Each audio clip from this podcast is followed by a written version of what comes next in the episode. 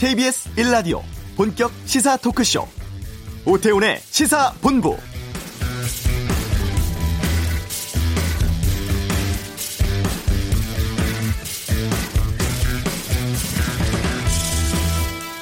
일개 심의관이 작성한 문건에 따라서 대법관이 재판한다고는 보기가 어렵다. 주거의 평온을 해칠 수가 있다. 이 사법농단 사건과 관련해서 검찰이 청구를 한 영장에 대한 법원의 기각 사유입니다. 이 판사들의 법원 가족 챙기기라는 비판이 무척 높았고 이례적으로 서울중앙지법은 이 법원 구성원이라고 해서 예외적으로 영장을 다루지는 않는다. 제 식구 감싸기 비난은 오해다 이렇게 밝히기도 했습니다. 부담이 됐을까요? 어, 오늘 오전에 검찰이 현직 부장판사 사무실을 압수수색했습니다. 영장이 발부됐다는 얘기죠. 관련 수사 시작 이후에 현직 판사의 압수수색은 이번이 처음인데요. 사법농단 수사가 새 국면으로 접어든 것인지 예의주시해야겠습니다. 오태훈의 시사본부 민주당이 오늘부터 제주 시도당 대회를 시작으로 본격적인 당대표 선거전에 돌입합니다. 민주당 송영길 의원 연결해서 출마 입장 듣겠습니다. 주간 정가 이슈는 김경수 경남도지사 소환이 임박했다는 뉴스 살펴보고 내외신 기자와 함께는 와치독 재판 거래 의혹에 등장한 언론의 문제와 면면을 짚어봅니다. 유례 없는 폭염 속에서 기상 예보관의 일상은 어떨까요? 현직 기상 예보관 만나서 말씀 나눠보겠습니다. KBS 일라디오 오태훈의 시사본부 지금 시작합니다.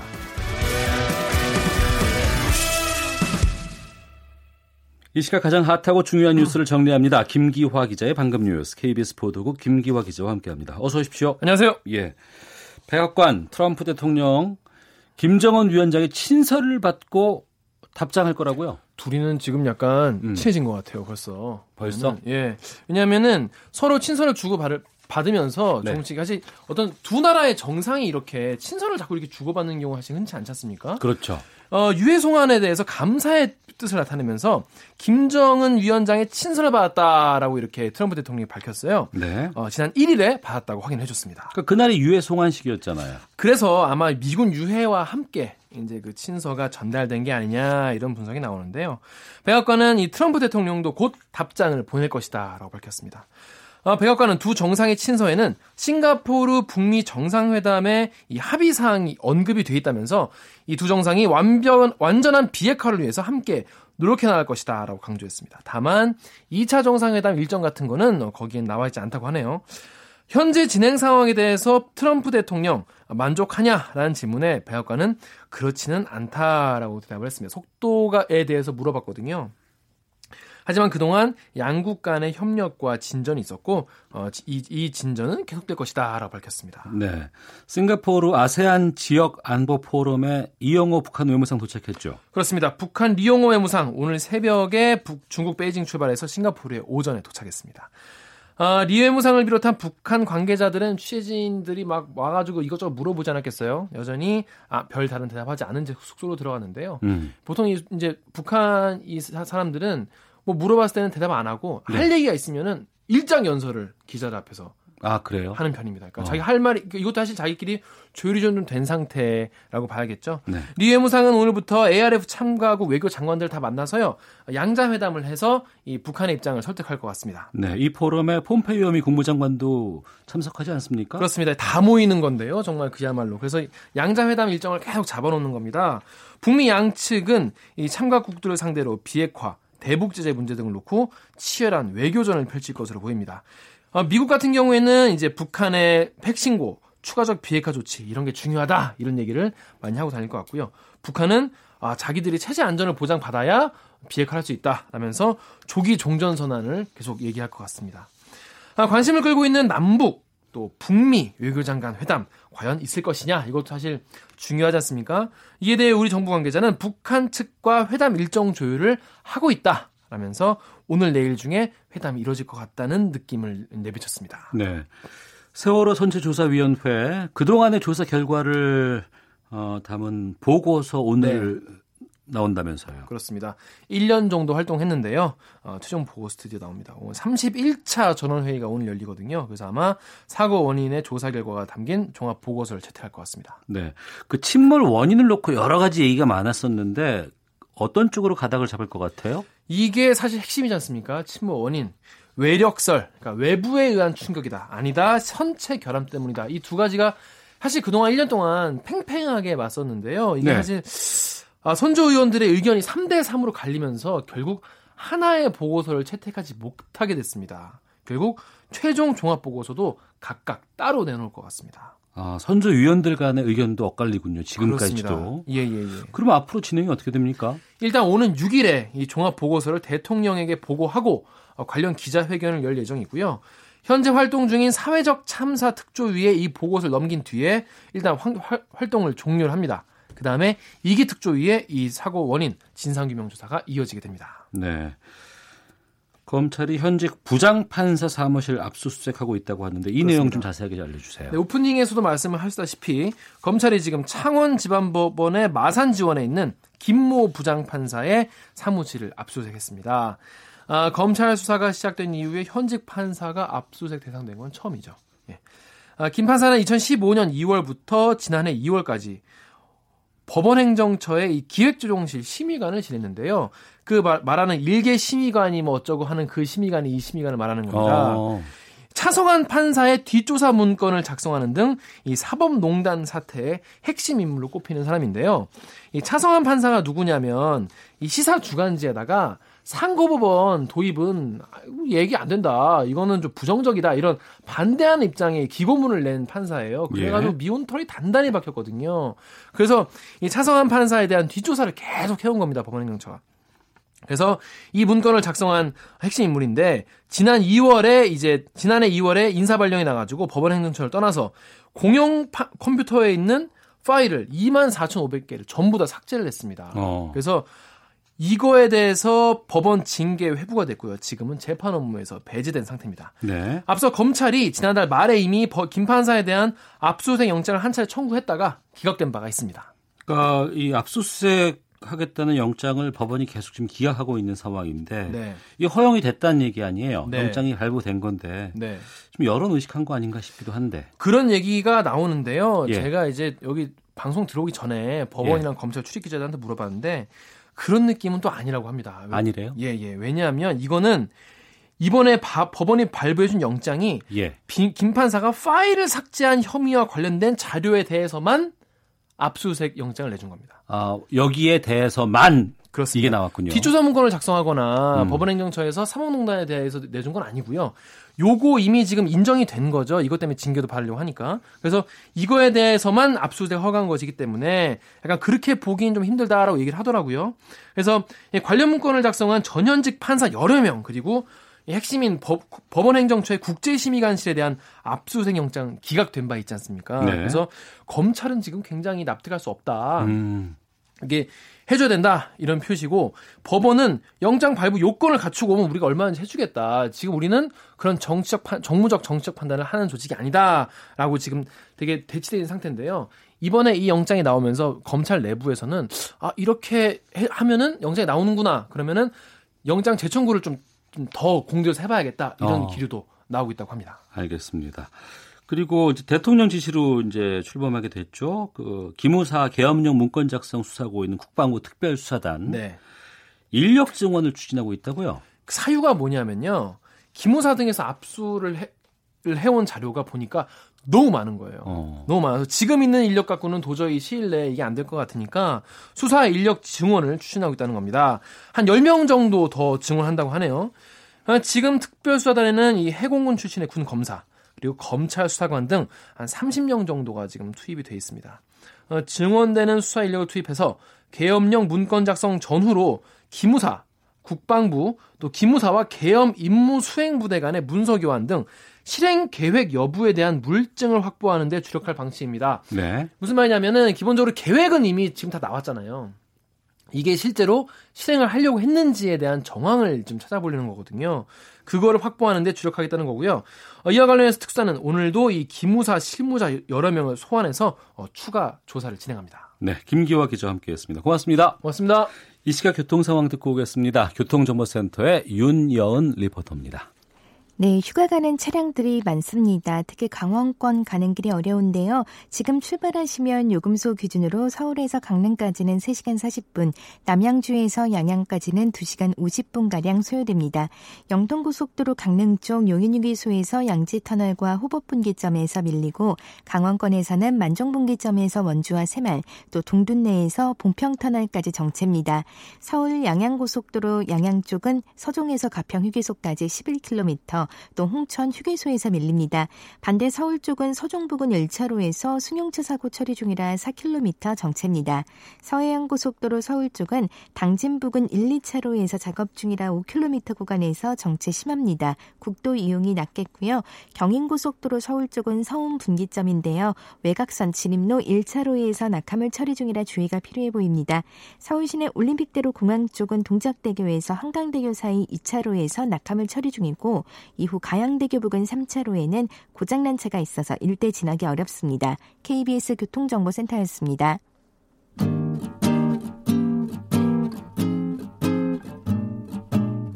KBS 1라디오 오태훈의 시사본부 여러분의 참여로 더욱 풍성해집니다. 방송에 참여하고 싶으신 분은 문자 9730번으로 의견 보내주세요.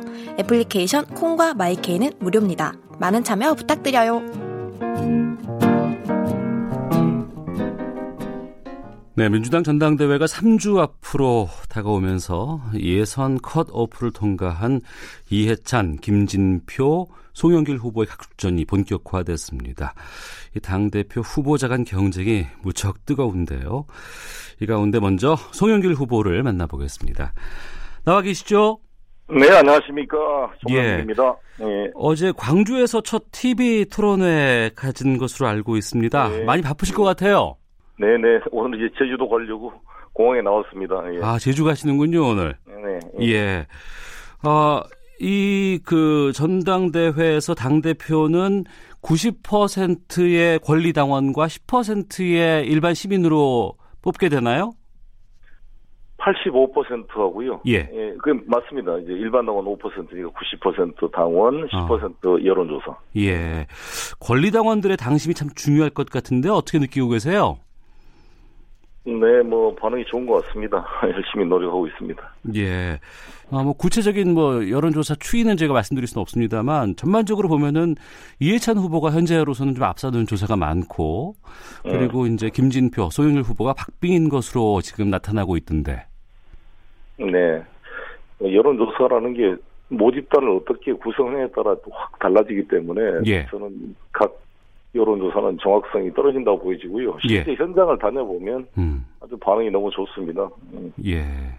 반응 좋다고 계속 말씀을 하시는데 그 정청래 전 의원은 이해찬 후보를 지지한다고 했어요. 또 네. 김진표 후보는 전해철 의원이 지지하고 어. 있다는 보도가 나오고 있는데 네. 그 송영길 후보 뒤에는 누가 있습니까? 저는 음, 수많은 당원들이 있습니다. 지금 우리 민주당의 대의원과 당원들이 예. 누가 지지한다고 따라가고 뭐 이런 것은 좀 약할 거예요. 어. 왜냐하면 에, 수준이 많이 높습니다. 사실 예. 민주당 당원, 특히 권리당원 정도 되면 어. 정치의식도 높고 그러기 때문에 예. 다 자기들이 판단하는데 판단의 기준이 뭐냐? 누가 과연 문재인 대통령께 도움이 되고 어. 실제로 어떠한 얼굴로 당 대표를 세워야 다음 총선에 승리할 수가 있겠는가? 예. 이것을 보고 판단한다고 봅니다. 예. 개인의 친소 관계를 넘어서 어. 과연 누가 우리 민주당 발전에 도움이 되고 지금 당면하는 경제 위기와 한반도 이 평화 정착이라는 시대적 전환 상황을 잘 뒷받침해서 문재인 정부를 성공시키겠는가? 예. 그리고 다음 총선에 우리 당의 얼굴이 돼서 이제 야당 대표들과 TV 토론도 하고 다 이제 우리 당을 대표한 메시지를 매일매일 국민 앞에 TV 앞에 나와야 될 텐데 예. 과연 어떠한 얼굴의 당 대표가 도움이 될 것이냐 이걸 상상해 보면 답이 음. 나온다고 봅니다. 예. 특정 인물이 아닌 수준 높은 권리당원이 내 뒤에 있다 이렇게 이해를 해도 되겠습니까? 네. 그러시군요. 어, 세대 교체론을 들고 나오셨어요. 음, 이해찬, 김진표가 아닌 왜 송영길이 대표가 돼야 하는지 답변 듣고 싶습니다. 저 세대 교체로 못하는 세대 통합론을 제기하고 있습니다. 제가 네. 딱 중간 세대라 위아래를 통과할 수 있는데 제가 출마된 세 가지 이유로 제가 정리하고 있는데요. 첫 번째 우리 문재인 대통령님의 신한반도 경제 구상 새로운 한반도 평화 시대를 뒷받침해야 할 집권 여당의 대표는 이 국내용이 아니라 글로벌 외교 역량을 갖고 남북 관계에 대한 확고한 철학을 갖는 후보야 되는데 그게 준비된 송영길이다 이렇게 강조하고 있고요. 예. 두 번째는 어, 지금 당면한 경제 위기, 이 그리고 우리 문재인 정부의 소득 주도 성장, 혁신 성장, 어, 공정 경제를 뒷받침할 이 당 대표는 제가 부도 위기에 인천을 구한 인천광역시장이라는 경험을 갖춘 음. 어, 종합 행정 능력을 갖춘 어, 송영길 후보가 이거를 해나갈 수 있다 이렇게 제가 강조하고 있습니다. 세 번째는 우리가 원팀 민주당을 만들어서 야당과 협력하고 민- 문재인 정부를 뒷받침해야 되는데 제가 국회의원 평균 나이 55.5세와 같은 나이 때이고 56세로서 또 호남 출신으로 인천시장을 경험했기 때문에 호남을 통합하고 수도권을 연결할 수 있는 위치에 음. 있고 네. 또 비문 친문 계파를 넘어서 문재인 후보 총괄 선대 본부장을 맡았던 것처럼 음. 어, 그를 통합시킬 수 있는 원팀 음, 이고 또 최근까지 북방경제협력위원장으로서 대통령님을 뒷받침하고 정상 외교를 뒷받침해 왔던 그런 네트워크와 경험으로 당정청 관계를 가장 잘 끌어갈 수 있는 후보다 이렇게 강조하고 있습니다. 네. 최연장자인 김진표 의원 또 최다선 이해찬 의원과 대비돼서 이제 여러 가지 말씀들을 하셨는데 그 여러 가지 말 중에서 어느 조직이든 죽은 세포는 물러나야 한다 이런 얘기를 하셨어요. 이 죽은 세포에 비유하신 어떤 그 어, 이유가 있을 것 같습니다. 아, 그게 약간 좀 오해가 돼서 바로 그 해명을 김현정 그 뉴스 때 했는데 일부 언론이 그거를 자극적으로 따가지고 해서 좀 메시지 혼동이 있었습니다만 제 예. 말씀의 취지는 예. 이런 식물이든 동물이든 신진 대사가 잘 돼야 된다 이런 원- 언론적 이야기를 한 것입니다. 네. 우리 몸도 계속 세포가 계속 이렇게 생성되고 소멸되고 이런 과정들이 순환되는 거 아니겠습니까? 예. 우리 우리 몸도 그러한 신진대사 음. 순환 세대 순환이 잘 돼야 된다 이런 아, 측면을 원론적으로 말씀드린 것입니다. 네. 신진 대사를 원활하게 하기 위해서는 송영길이 제격이다. 이렇게 이해를 해야 되겠군요. 네, 근데 이제 저는 또 그런 이런 측면이 있다고 봐요. 우리 훌륭하신 우리 이해찬 뭐 선배님, 우리 김진표 후보님 두 분 다 뛰어난 역량을 가진 분들이고 훌륭한 분들인데 예. 한 번씩 이분들은 기회를 가졌잖아요. 어. 우리 이해찬 후보님이 53세에 국무총리를 했습니다. 예. 제가 56세 아닙니까? 예, 예, 예. 또 당대표도 하셨고 음. 교육장관도 하셨고 또 대통령 후보로도 나오셨어요. 10년 전에 네. 정동영, 손학규 같이 그때 음. 나오셨고 지금 김진표 후보님도 57세, 6세 때 뭐 부총리, 교육부총리, 경제부총리, 원내대표, 정책위 의장 다 기회를 가졌습니다. 음. 펼쳐볼 수 있는. 근데 한 번씩 해봤던 게 정말 탁월한 정책으로 평가돼서 어. 또다시 한 번 맡아주십시오라는 걸로 판단이 될지 예. 아니면 두 분 한 번씩 기회를 줬는데 입에 송영길이라는 새로운 인물에게 한 번 기회를 줘야 될 것인지 이것에 대해서 당원과 대의원들이 판단하실 거라고 봅니다. 네. 저는 이제 두 분 한 번씩 기회를 받았지만 저 송영길에게도 한번 기회를 주십시오라고 음. 제가 호소하고 있는 것이죠. 예. 당내 문제와 관련해서 좀 말씀을 좀 나눠볼까 하는데요. 그 이재명 지사와 김경수 지사, 그 네. 민주당 소속의 도지사 두 분이 지금 한쪽은 부적절한 과거 논란 때문에 또 한쪽은 네. 이 드루킹 특검 소환 임박 등으로 해서 상당히 좀 곤혹스러운 입장입니다. 여기에 네. 대해서는 어떤 입장이실지요? 이미 이재명 지사 건은 발표 드린 것처럼 이것은 김진표 후보께서 이재명 후보 탈당을 요청하는 이제 기자 발언 회견을 하셨는데 에, 저는 이- 이것을 가지고 전당대 쟁점으로 삼는 것은 옳지 않다 이런 입장입니다. 예. 검찰 수사 결과를 지켜보자라는 것이고 어, 지난번에 김부선 스캔들 건은 이재명 후보 측에서 허위사실 유포로 김영환 전 의원과 김부선을 고발해서 지금 수사가 진행 중에 있고 추가로 이번에 나온 SBS 그것이 알고 싶다 보도를 통해 쟁점이 된 조직폭력배 연루 의혹 문제는 지금 검찰 수사를 받겠다고 하니까 수사가 좀 진행된 걸 봐야 될 거라고 생각이 듭니다. 예. 김경수 지사 건은 이건 좀 사안이 좀 다른 면이죠. 이거는 어, 개인 비리 그런 개념이 아니라 지난 대통령 선거 과정에서 뭐 생겼던 문제를 가지고 삼고 있는 건데 네. 저희들의 기본 입장은 이게 공권력을 이용한 댓글 조작 사건과는 차원이 다른 것이고 음. 일부 자발적인 인터넷 네티즌 지지자 그룹이 후보자를 지원하겠다 그러면 저도 정치인으로서 너무나 고마운 일이고 당연히 도와달라고 지금도 인터넷으로 저는 이야기를 합니다. 예. 저에 관한 조- 좋은 기사 있으면 좀 널리 퍼뜨려 주세요. 음. 내가 TV 토론 나가는데 좋은 정책 제안 있으면 말씀해 주세요. 트위터로도 공개하고 일반 제가 있는 카, 카톡으로 많이 이렇게 저의 지지자들과 소통을 하고 있습니다. 예. 이것은 지극히 당연한 정치인의 저는 행위라고 봅니다. 근데 이걸 가지고 마치 드루킹과 공모 이런 걸로 이렇게 에, 미리 선입견을 가지고 몰아가는 식의 특검의 발표 그리고 그 카, 서로 텔레로 했던 내용이 일종의 언론에 유출되는 이러한 사, 사안에서는 상- 상당히 우려가 있다고 생각이 들고요. 예. 그래서 어차피 또 실패한 로비 아닙니까? 예, 이거를 예. 무슨 어, 무슨 총영사로 일본에 에, 센다입니까? 거기 요청했는데 자격이 안 돼서 안 된 사안이에요. 그래서 음. 크게 이게 이것 자체가 과연 특검이 될 만한 사안이냐 대해서 논란이 있었던 거고요.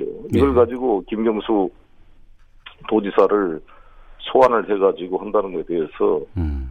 상당히 저는 특검이 정치적 목적으로 악용될 것에 대한 우려를 표시하고 있습니다. 예. 실체적 진실이 잘 밝혀지기를 바란다는 입장을 말씀드리겠습니다. 예.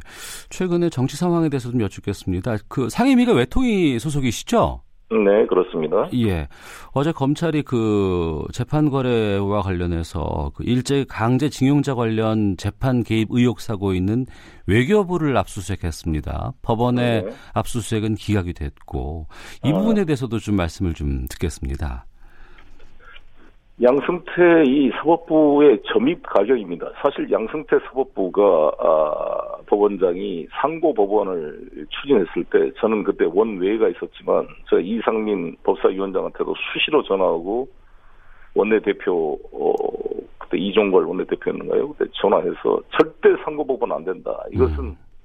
상고 법원을 하게 되면 일종의 헌법의 삼심을 받을 권리가 침해될 뿐만 아니라 상고 법원장은 대법원장이 임명하게 되잖아요. 예. 대법관은 국회의 청문 절차를 거쳐서 동의를 받아 임명되는 것에 반해서 상고 법원장은 대법원장이 청문회를 거치지 않고 국회의 동의를 거치지 않고 임의로 임명하기 때문에 철저하게 대법원장에 충성하는 정치적 판사들로 채워질 수밖에 없고 고등부장 제도가 판사들을 관료화시키고 줄을 세우는 걸로 악용되고 있는데 거기에 한술 더 떠서 상고법원 판사를 만들어 놓게 되면 이 판사로 들어가려고 모든 판사들이 검찰처럼 대법원장 때 충성하고 정치적 판결을 하게 되게 될 것입니다.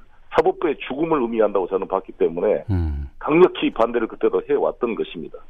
그런데 이게 이제 로비를 해서 특히 외교부까지 노력을 해서 이 우리 강제징용에 끌려간 국민들의 한 맺힌 임금 청구권, 개별 청구권 자체를 65년 한일 해방으로 다 해석 해결됐기 때문에 기각시키게 하는 어, 조치를 취했다는 것은 대단히 유감스러운 일이고 이 외교부도 우리 대한민국 외교부가 국민을 보호해야 될 사람들이 전범 기업에 대해서 개별 청구권 소송을 제기하는 국민을 도와주지는 못할 망정 김앤장 같은 그런 로펌의 자문을 받아서 개인 청구권이 소멸된 것이다 이렇게 유도를 하고 대법원에 전달 행위는 국민에 대한 배신 행위다 이렇게 생각합니다. 그래서 이건 좀 철저하게 수사가 될 필요가 있다 이렇게 생각합니다.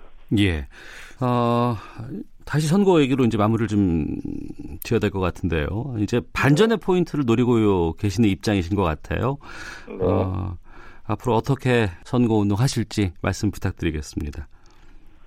일단 내일 이제 광주, 전남, 전북 그 대회가 있습니다. 아, 내일이 노무현 대통령이 이인제 대세론을 꺾고 광주에서 바람을 일으켰던 것처럼 내일 광주 전남 전북 대회에서 어, 이해찬 대세론을 잠재울 수 있도록 음. 종년길의 폭발력을 보여주도록 하겠습니다. 그리고 이것이 기점이 돼서 그 다음 날 충청도로 연결되고 수도권으로 퍼져나갈 수 있도록 최선을 다하도록 하겠습니다. 예, 알겠습니다. 네. 자, 오늘 말씀 고맙습니다. 네, 감사합니다. 예, 당대표 후보로 출마한 송영길 후보였습니다.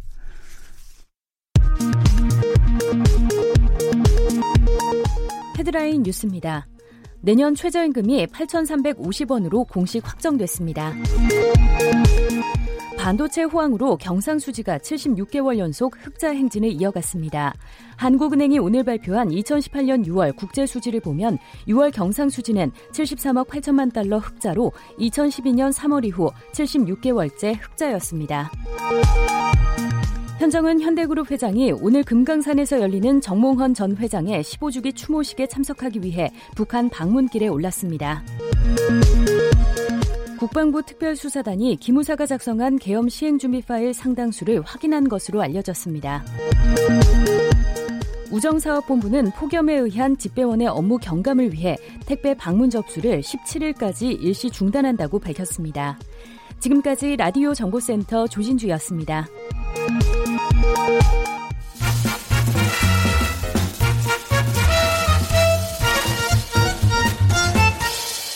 오태훈의 시사본부 12시 46분 지나고 있습니다. 매주 금요일 한 주간의 정치 소식 정리하는 이승원의 정가 이슈 코너입니다. 시사평론가 이승원 씨와 함께합니다. 어서 오십시오. 네, 안녕하세요. 예, 허익범 특검팀 김경수 네. 지사 압수수색 영장에 드루킹 공범이라고 적시를 했어요. 네, 공범이라 적시했다는 거는 확실하게 뭐 혐의점을 잡고 우리 뭐 자신 있다 이런 얘기로 들리기도 하는데요. 음. 일단 지난달 30일 한 차례 무산이 됐었어요. 예. 그래서 압수수색 영장이 발부되지 않았는데요. 아, 보강 수사를 거쳐서 한 이틀 만에 다시 압수수색 영장을 발부받아서 어제 오전부터 뭐 12시간 넘게 압수수색을 진행했습니다. 어, 이게 장소도 여러 곳이었어요. 사실 음. 김경수 지사가 이제 경남 지사가 된 거는 어, 지난 6월 지방선거 이후에 이제 얼마 안 됐잖아요. 그런데 거기에 뭐 많은 어떤 뭐 비밀스러운 어떤 자료랄까 이런 게 남아 있을 가능성은 상대적으로 적은 곳인데 일단 그럼에도 불구하고 경남지사의 집무실과 관사는 물론이고요. 어, 그 전에는 국회의원이었기 때문에 아, 국회의원 당시에 쓰던 어떤 그 하드디스크 이런 것들 때문에 이제 국회 사무처를 대상으로 압수색을 진행했습니다. 어, 김 지사의 요청 내지 묵인 하에 이 드루킹 일당이 댓글 조작을 벌였다라는 게 지금 특검의 어떤 주장이고요. 그래서 네. 이제 신분도 그 전에 뭐 참고인 이런 것이 아니라 피의자 신분으로 전환을 했고요. 어, 이제 특검은 그거 플러스 이김 지사가 드루킹의 댓글 조작을 공모한 혐의와 함께 지난 6월 지방선거를 도와달라면서 아, 드루킹에게 오사카 총영사 자리를 오히려 먼저 제안한 혐의를 같이 지금 영장 청구 사유로 적시한 것으로 전해졌는데요. 오늘 김경수 지사 같은 경우는 오사카 총영사 자리 먼저 제안했다는 것 전혀 사실 무근이다 이렇게 반발하고 있습니다. 예. 네. 올 초부터 이 드루킹의 댓글 조작과 관련된 기사가 엄청나게 쏟아졌었고, 그렇죠. 네. 그것으로 해서 이제 특검까지 나오게 됐어요. 근데 최근에는 여러 가지 김경수 지사 해명이라든가 경찰 조사와는 좀 다른 특검발 기사들이 좀 많이 나오는 입장이에요. 그렇죠. 뭐 사실 특검이라는 게 수사를 하는 곳이긴 하지만 뭐 과거 20년, 30년 전에 쭉 보면 특검이 정치적이지 않다고 생각하는 사람이 누가 있었겠어요. 그건 뭐 보수 정권이든 진보 정권이든 일단 특검이라는 게 시작된다라는 것은 상당히 정치적인 배경에서 시작된다라는 거는 뭐 다 인정을 해야 될 것 같습니다. 그래서 어그 이제 특검도 브리핑 할 때 굉장히 좀 정치적으로 발언하는 경우도 굉장히 음. 많잖아요. 이번에도 예외는 사실 아닌 것 같아요. 어쨌든 특검말로 굉장히 많은 기사들이 과도하게 쏟아진 것도 사실인데 아, 이제 문제는 그게 하나 있는 겁니다. 4월에 이 문제가 불거졌을 때 김경수 당시 의원의 해명이 아, 약간 좀 모자른 부분이 있다라고 아쉬움을 표하시는 분, 분들이 있어요. 이 당시 일부 언론, 그러니까 당시라는 게 이제 4월이었는데 그 당시 일부 언론에서 아니 드루킹과 김경수 당시 의원 수백 건 메시지를 주고받았다 이런 얘기가 있는데 여기에 대해서 어떻게 어, 생각을 답변하시겠느냐 질문을 했을 때 네. 김경수 당시 의원이 명백히 사실이 아니다. 아, 본 인들이 자신들의 활동을 일방적으로 제게 보낸 것이다. 이렇게 답변을 했었고요. 예. 그리고 저하고 마치 수시로 연락을 주고받는 것처럼 얘기한 것은 사실이 아니다 이렇게 선을 그었던 바가 있었습니다. 그리고 또 답변을 보낸 적이 있느냐라는 기자들의 질문에 당시 4월 역시 같은 자리에서 어, 의례적으로 감사 인사나 이런 부분들은 보낸 적은 있지만 상의를 하듯이 문자 메시지를 주고받았다는 것은 사실이 아니다 이렇게 강조를 하고 있습니다. 음. 근데 지금 이제 일부 보도에 나온 그 문자 주고받은 것들 공약 같은 거 있으면은 좀 제안해 달라 이런 것들 보면은 이때의 어떤 발언의 어떤 수 위와 지금 이 문자를 봤을 적에 그 양 양자 간의 관계가 조금 더 긴밀했던 건 아닌가 이런 얘기를 하시는 분들이 분명히 있고요. 어, 어쨌든 김경수 지사 측은 최근 이 댓글 조작 개입 의혹에 대해서 음, 드루킹 쪽이 자발적으로 다가왔고 그들이 주장했던 것처럼 킹크랩 시연을 본 기억은 없다 이렇게 일관되게 주장을 하고 있습니다. 네. 네. 어, 어제 압수수색이 있었고 김경수 지사는 전형적인 망신주의 수사다 이렇게 비판을 했어요. 그렇습니다. 이제 언론에 조금씩 조금씩 흘리는 것도 그렇고 이제 김경수 지사 입장에선 그럴 테고요. 이제 김 지사 어제 이런 얘기를 했습니다. 이제 갓 1개월 정도 남짓된 이 도청 사무실과 비서실까지 왜 뒤져야 되는지 상식적으로 음. 이해하기 어렵다. 어, 하지만 필요하다니 당연히 협조할 것이고 지금도 하고 있다라고 얘기를 했고요. 이제 뒤에 본인이 하고 싶은 얘기가 있었던 것 같아요. 다만 확인되지 않은 사실들이 사실처럼 일부 언론에 마구잡이로 보도되고 있고 언론 통한 망신 주기에 대해서 유감이다 이렇게 표명을 하긴 했습니다.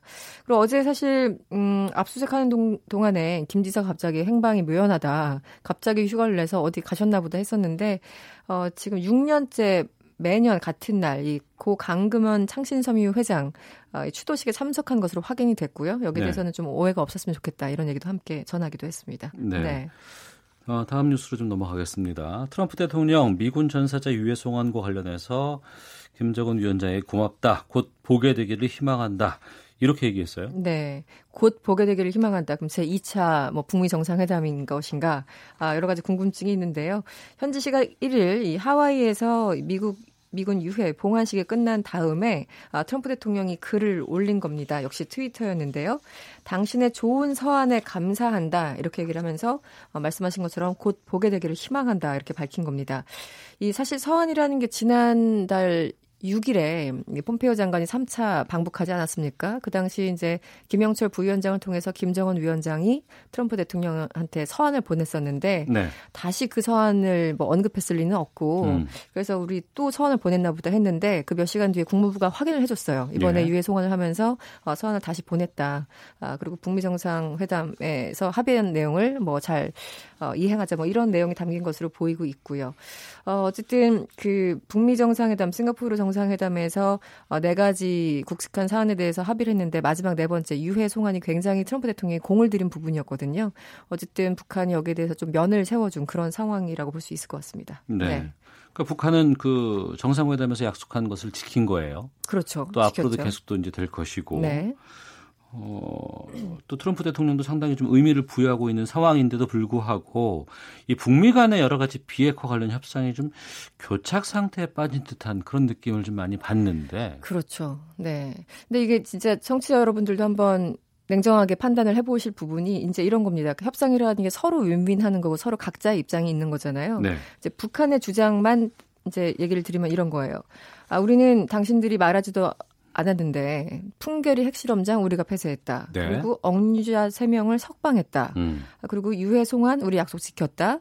게다가 지금 뭐 일부 보도에 따르면 미사일 엔진 시험장을 일부 해체하고 있다는 보도가 나오지 않습니까? 그래서 우리는 무려 네 가지를 이렇게 많이 했는데 그렇다면 당신들도 우리가 원하는 종전 선언 하나 정도는 해줄 수 있지 않느냐 이게 주장인 거고 아, 미국은 아니다. 당신들은 그때 불법적인 것을 이제 정상화시키는 과정인 거고 한미 군사훈 군사훈련 우리도 어쨌든 중단 중단을 했으니까 우리도 당신들한테 성의를 보인 거다 이러면서 맞서고 있는 거예요. 이게 뭐 개수로 따질 건 아니지만 음. 양쪽에서 어쨌든 서로 성의를 보였다고 주장을 하고 있는 것인데 어 그러니까 서로 더 많이 많은 걸 내놓으라고 이제 하고 있는 거죠. 그래서 정확하게는 어제 마침 그 해리 해리스 그 주한 미국 대사가 기자 간담회를 처음 열었거든요. 네. 그래서 도대체 이제 미국이 무엇을 원하는가 이렇게 기자들이 음. 질문을 했어요. 그랬더니 이 종전 선언 분명히 가능성의 영역에 있다고 얘기를 하면서도 이 종전 선언과 같은 것을 하기 전에 입증 가능한 비핵화 움직임을 우리는 봐야 되겠다 이렇게 얘기를 한 겁니다. 음. 아 그러면서 왜냐하면 종전 선언을 한번 해주면 이게 되돌릴 수 없는 조치이기 때문에 본인들도 굉장히 조심스럽다 이런 취지의 발언들을 했고요. 그래서 그럼 구체적으로 무엇을 원하느냐 질문을 했더니 이 해리스 주한 미국 대사가 완전한 핵시설 명단을 제출하게 되면 좋은 출발점이 될 것이다. 리스트를 달라. 리스트를 달라. 어. 어디 어디 핵시설 핵물질 있는지 리스트 이게 이제 검증과 관련된 거니까 일단 그거 제출하면 우리가 종전 선언을 아주 적극적으로 검토해 보겠다 이런 뉘앙스였고 아 우리가 이제 원하는 이 최종적이고 완전한 비핵화의 출발점은 역시 핵시설 명단 제공이다 이렇게 강조를 하고 있습니다. 아, 들으시기에 지금 누가 더 많은 것을 했는지 그것은 청취자 여러분들이 이제 판단하시 몫인 것 같고요. 예. 그렇습니다. 예. 네. 유리 없는 폭염이 계속되면서 떠오르는 생각나는 네. 정치인이 네. 한 분이 있습니다. 누군가요? 박원순 서울시장인데요. 네, 요즘 부채 들고 다니세요. 예, 네. 어, 얼마나 더울까요? 에어컨도 없으신데. 이 박원순 서울시장의 그 옥탑박 생활에 대해서 하태경 음. 바른미래당 의원과 설전이 상당히 한 주가 녹았어요. 네. 어, 이 하태경 의원 박원순 시장 굉장히 싫어하는 것 같죠. 이렇게 굳이 이렇게 시비를 안 걸어도 되는데 아, 아니면 이제 관심을 받기 위한 하나의 전략인지 뭐 정치인들도 다 전략적으로 글을 쓰니까 일단 하태경 의원이 지난 1일 오전에 음, 정확히 말하면 지난달 28일에 페이스북에 글을 썼어요. 아, 문 대통령이 박 시장한테 왜 선풍기 하나 선, 선물해 주지 않으셨습니까? 네, 그래가지고, 네, 네, 그래서 이제 굉장히 감사하다 그랬는데 하태경 의원이 못마땅했나 봐요. 음. 완전 심파 코, 코미디다 이렇게 비판을 한 거예요. 음. 그러면서 차라리 그 더운 데 가서 계시지 말고 에어컨 켜놓고 맑은 정신에 열심히 일하는 게 맞지 않겠느냐. 음. 그러면서 정말 서민 체험하는 거는 한 달이 아니라 4년 내내 거기서 사식을 권한다 이렇게 세게 얘기를 했죠. 아, 그러면서 또 공무원, 어떤 공무원 이제 직원이 전복죽을 배달을 좀 해줬나 봐요. 이 때문에 이제 귀족 체험하시는 모양이다 이랬더니 아, 박 시장이 또 가만히 있지 않았어요. 역시 페이스북에 글을 올렸는데 아, 제가 알기에는 국회에서 아침 조찬 간담회 때마다 보좌진들이 준비하는 죽과 같은 죽이다. 음. 하태경 의원 주장대로 하면은 매일 보좌관을 동원해서 당신들은 황제 식사를 하고 계신다는 얘기냐 이렇게 반문을 한 거예요.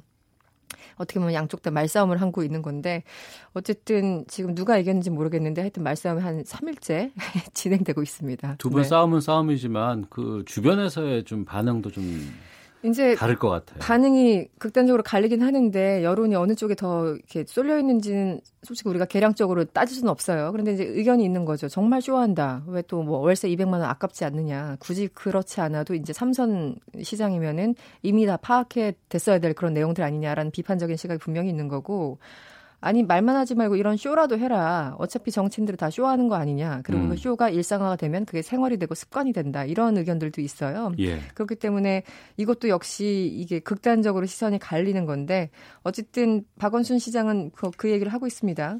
어, 이벤트도 매일 하면 생활이니까 그땐 음. 살만하지 않겠냐. 어떤 네티즌이 이런 댓글을 달아줬다면서 어, 어쨌든 뭐 자신이 한 달 동안 살기로 했으니까 꾸준히 지키겠다 뭐 이런 입장을 지금 보이고 있습니다. 네. 알겠습니다.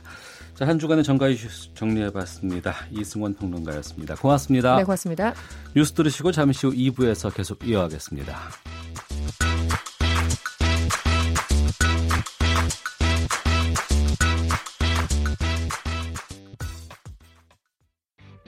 야, 아 왜? 점심시간에 뭐하냐? 자야지. 야, 그러지 말고 이거 한번 들어봐. 아, 뭔데? 지금 당장 라디오를 켜봐. 나른한 오후 깨울 시사 토크쇼. 모두가 즐길 수 있고 함께하는 시간. 유쾌하고도 신나는 시사 토크쇼. 오태훈의 시사본부. 네, 시사본부 금요일 2부에는 한 주간의 언론 보도를 분석하고 비평하는 정상근 알파고의 와치독 시간이 있습니다. 오늘도 정상근 전 미디어널 기자, 자만 아메리카의 알파고 신하시 외신 기자 두 분과 함께합니다. 어서 오십시오. 네, 네 안녕하세요. 예. 양승태 전 대법원장 시절의 법원 행정처 상고법원 설치를 위해서 청와대, 국회, 언론 등을 가리지 않고 두루 접촉해온 사실이 드러났습니다. 한동안 공개가 되지 않았다가 이번에 이제 공개가 돼서 네. 나왔는데 먼저 그 언론사와 기자를 상대로 전방위로 접촉하고 보도 방향까지 법원의 행정처가 제시를 했다고 밝혔어요. 네, 이번에 공개된 문건을 보면 이 언론과 관련된 문건은 한 두 갈래 정도로 보이더라고요. 일단 네. 이첫 번째는 이 언론을 접촉을 해서 이 상고법원에 대한 여론을 환기시키는 거 그리고 음. 뭐 국회의원들에 대한 압박으로 활용하려고 했던 거 뭐 그렇게 한 갈래가 있고 이 또 하나는 이제 특정 언론 그러니까 조선일보에 집중을 해서 이 조선일보를 통해서 다양한 방식으로 여론전을 펼치려고 했던 것 이렇게 좀 나뉘는 것 같습니다.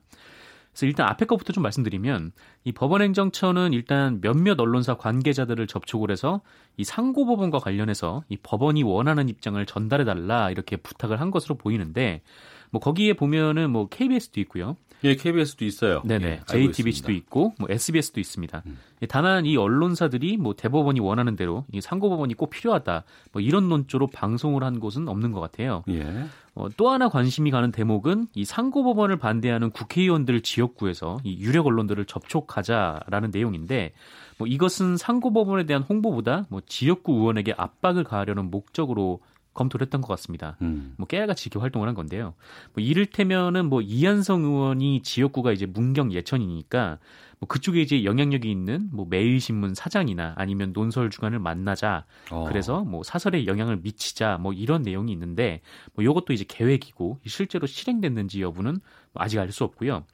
이 종합 편성 채널에 대한 이 전략도 있는데 이 종편의 경우에는 이 지상파와는 달리 좀 시사 분야에서 주로 토크로 이루어지는 프로그램들이 많잖아요. 그렇죠. 네, 근데 그런 프로그램에는 이 패널들이 그러니까 평론가들이나 이런 분들이 나와서 뭐 평론을 하는 형태의 방송이기 때문에 그래서 이런 뉴스보다 이런 패널과 직접 접촉을 해서 그런 이제 시사 토크쇼 같은 곳에서 뭐 이제 뭐 상고법원의 필요성을 주입시키자 뭐 이런 계획이었던 것 같습니다. 그래서 이 특히 변호사 패널들을 중심으로 이게 리스트를 만들기도 했었고요.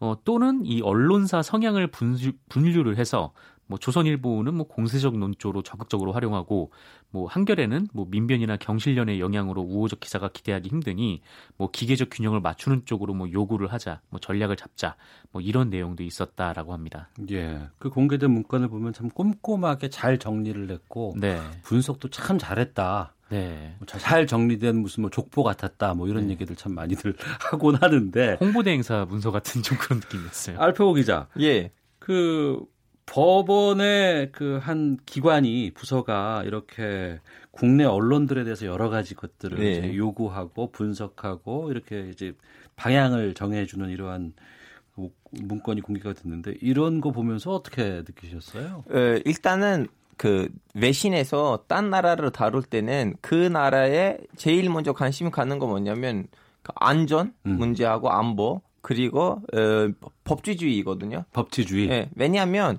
우리는 딴 나라랑 관계가 한 그 시민이 또 다른 외국에 대한 관심이 거기란 이제 관광을 하거나 음. 아니면 무역을 할 때만 상대가 되잖아요. 그 외국 그렇죠. 나라가. 네. 그래서 제일 먼저 관심이 되는 건 그 나라가 안전하냐? 음. 두 번째는 법치주의가 잘 되냐? 왜냐하면 저는 거기 가서 이제 장사를 하면 음. 무슨 이상한 일을 당하는 거 아니냐? 음. 이런 식으로.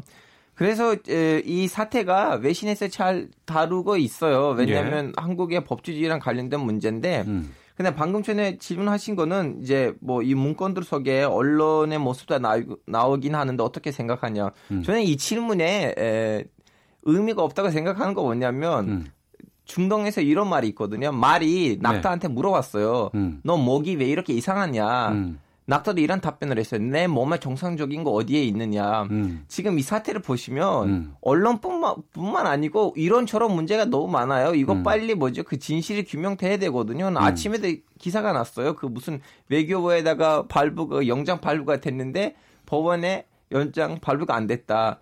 그리고 또 기사들 읽으면 물론 다 혐의이긴 하지만 네. 뭐 예를 들면 또 법, 어, 법원장님의 사태가 다룰 것 같았는데 이석기 전 국회의원의 사태를 미리 앞당겼다. 음. 이거는 언론이랑 관계보다 더 심한 일들이거든요. 음. 이게 빨리 뭐라고 된 그 진실 규명이 돼야 되는 사건이에요, 지금은 이거. 네. 언론에는 대응이 문제가 아니고 전반적인 어떤 그 민주주의의 근간을 흔들 수 있는 내용일 예. 수 있다. 어. 상고법원 입법화를 위해서 통계 조작 등으로 인해서 여론을 호도하려 했던 정황도 이번 문건 공개를 통해서 드러났는데 통계를 조작해서 여론 몰이를 하려고 했던 것 이것도 정말 큰 거 아니겠어요? 네. 네. 뭐 법원행정처 문건에 따르면 뭐 이 상고법원 도입을 위해서 부정확하더라도 구체적인 수치를 제시하자 이런 음. 얘기가 있다고 해요. 예. 그러니까 정확하지 않은 수치를 제시를 하는 거는 통계를 뭐 왜곡하겠다라는 의미로 받아들여지는 거고요. 음. 이또 하나는 이 조선일보를 활용해서 뭐 여론을 조작하자라는 취지의 문서도 있었다고 하는데 이 뭐냐면 이 상고법원에 대한 여론조사를 벌이자 대신 이제 변호사들을 대상으로 벌이자라는 거예요. 어, 대신 그 주체를 조선일보가 하도록 하자 뭐 이런 계획이었고요. 이 변호사들을 대상으로 여론조사를 쭉 벌이는데 이 지방 변호사들 같은 경우에는 상고법원에 좀 찬성하는 경향이 있거든요. 왜냐하면 대법원 할 때마다 서울에 올라와야 되니까 뭐 지역에 이제 상고법원이 있으면 좋겠죠. 어, 그래서 이제 지방 변호사들은 찬성하고 또 서울 변호사들은 좀 반대하는 경향이 있으니까 지방 먼저 여론조사를 돌리고 음. 이 서울로 쭉 와가지고 이 찬성이 한 60% 정도 밑으로 떨어질랑 말랑하면 그때 여론조사를 멈추고 보도를 하자 뭐 이런 계획도 세워놨었다고 합니다. 정상근 기자. 네. 이번에 공개된 문건에 조선일보가 언급된 게 이제 총 9개 정도의 문건이 나왔는데. 네네. 특히 조선일보를 이렇게 집중적으로 이용하려고 했던 이유는 뭐라고 보십니까? 이 확실한 거는 이 대법원이 조선일보를 한국에서 가장 큰 영향력이 매, 큰 매체라고 봤던 것 같아요. 예. 그러니까 이 문건을 보면 이 대법원은 조선일보를 가리켜서 계속 유력지라고 지칭을 하는 모습이 보입니다. 음. 어, 그리고 이거는 제 생각인데 좀 조선일보를 설득을 하면 통할 것이라고 생각했던 거 아닌가라는 좀 생각이 있어요. 실제로 조선일보는 그 2015년 1월 17일에 뭐 상고법원과 삼권 분립이라는 제목의 칼럼을 냈었는데 이때는 이 상고법원에 대해서 거세게 비판을 했습니다. 뭐 입법과 사법의 뭐 불륜이다 이 정도로 세게 비판을 했었는데 그런데 이제 뭐 이 칼럼은 이후에 이 대법원 법원행정처가 아 조선일보가 이런 칼럼을 냈다 그러면서 이진강 전 대한 변호사 협회장 등의 이 상고법원 찬성 기고문 게재를 추진하자 조선일보에 그렇게 내자 이렇게 계획을 세워놨는데 실제로 그 직후인 2월 6일에 그 이진강 회장의 명의로 상고법원이 필요한 이유라는 기고문이 나오기도 했습니다. 음. 뭐 물론 한쪽 칼럼이 있으니까 뭐 들어오는 칼럼으로 균형을 맞추겠다라는 의지도 있었겠지만 뭐 이후에도 이 조선일보의 그 이전 칼럼과는 달리 상고법원 도입에 찬성하는 기사가 나왔었거든요. 그래서 이에 대해서는 이 박주민 더불어민주당 의원은 이 법원과 언론사가 보통 밀착 관계가 아니고서는 뭐 가능하지 않은 일이다 이렇게 지적을 하기도 했습니다. 네. 알파고 기자. 예. 우리가 이제 뭐 언론 그러면 신문이 있고 방송이 있고요. 예. 뭐 미국 같은 경우에도 뭐 CNN, 뭐 폭스 뉴스 이쪽은 예. 방송이고 예. 뭐 워싱턴 포스트 이런 건 이제 신문 쪽이고. 뉴욕 타임스. 어 대한민국의 조선일보라는 신문의 어떤 뭐, 뭐 위치 아니면 평가 어떻게 지금 하고 있나요? 이제 외국에서는 물론 어느 정도 조선 일보가 보수 언론으로 알리고 있지만 음. 얼마나 큰 보수인지 진짜 그 보수들 중에서도 제일 보수인지는 그런 이미지가 없고요. 그냥 음. 그 구독수, 음. 구독수로 보면 지금 1위이거든요. 네. 그래서 TV 조선보다는 조선일보라는 신문사가 한국 사회에다가 영향을 미치는 음. 아 디, 조선일보 이렇게 표지에서 앞 페이지에서 무슨 기사가 난다면 그건 한국에다가 큰 임팩트를 줄 만한 사건이다라는 그런 인식이 큰 자리를 잡고 있다는 거 확실해요. 외신들도. 예. 예. 어. 어, 이번에 공개된 내용 보면은 언론사들과 결탁이 심각한 수준인 것 같은데 이거 어떻게 보셨는지 좀 알려주세요. 네, 방금 전에 말씀드렸다시피 그 그냥 뭐, 뭐 예, 똑같이 지금 우리 물론 그 혐의가 맞다면 음. 그 대법원장님들도 우리 외신들처럼 똑같은 생각을 가지고 그 조선일보를 설득한다면 나머지 나머지 한국 언론을 설득하기가 힘들지 않을 거라는 음. 생각으로 제일 먼저 접촉이 된 것 같긴 한데 이거 다 혐의고 기다려야 돼요. 진짜 어떤 일들이 일어났는지. 저는 이 사건이 이렇게 쉽게 한 인물, 특정된 인물로 끝나지 않을 거라고 보고 있어요. 예. 저도 그랬으면 좋겠습니다. 알겠습니다. 자, 정상근 전 미디어널 기자, 자만 아메리카의 알파고 시나시 외신 기자와 함께 한 주간의 언론도 분석해 보고 있는데요. 정상근 기자. 네. 어, 문재인 대통령 지지율이 취임 후 최저치를 기록했다는 뉴스가 있어요? 네, 그 문재인 대통령의 지지율이 각종 여론조사 기관에서 조사를 한 결과 점점 내려가고 있는 추세라고 합니다. 오늘 나온 한국갤럽 보도도 있는데 이 보도에 따르면 뭐 지지율이 60%로 집계가 됐고 이것은 지난주보다 한 2%포인트 정도 하락을 한 것이고요. 한국갤럽의 여론조사 기준으로 이 문재인 대통령이 취임한 후에 뭐 가장 낮은 지지율이라고도 합니다. 음, 그 대통령의 지지율은 늘 화제가 되곤 하는데 이 지지율 하락에 대해서 언론들은 지금 어떻게 다루고 있는지 좀 소개해 주시죠. 네, 뭐 하여튼 뭐 언론이 뭐 상당한 관심을 갖고 뭐 지켜보고는 있습니다. 이 대통령 지지율이라는 것은 뭐 여론이 국정 운영의 동력이다 보니까 음. 뭐 매주 여론조사 기관에서 발표를 하고 또 매주 체크하는 것이 또 언론의 주요 뭐 임무이기도 한데 네. 근데 사실 예전부터 좀 이 저널리즘 쪽에서 논란이 됐던 것은 이 대통령 지지율을 매주 이렇게 경마식으로 보도하는 게 뭐 도움이 되느냐라는 음. 부분이 있었어요. 왜냐면은 뭐 여론이 뭐 매우 중요하지만 이게 매주 단위로 체크를 하면 뭐 1% 포인트 빠졌다가 뭐 다음 주는 뭐 2% 포인트 올랐다가 근데 이런 것들이 사실 오차범위 내부이기 때문에 그러네요. 네, 이런 어. 것이 사실 이렇게 크게 뭐 이렇게 의미를 부여할 만한 것이 있는가? 음. 그래서 또 만약에 이게 넓게 잡아서 뭐 한 달, 두 달을 기준으로 한 10%포인트 정도가 빠졌다든지 아니면 뭐 10%포인트가 올랐다든지 뭐 이러면은 그 추세를 뭐, 좀 분석해서 보도가 나가면 모르겠는데. 네, 네, 그렇습니다. 근데 이제 1, 2%포인트 차는 뭐 아직 좀 부족하다는 거죠. 그래서 음.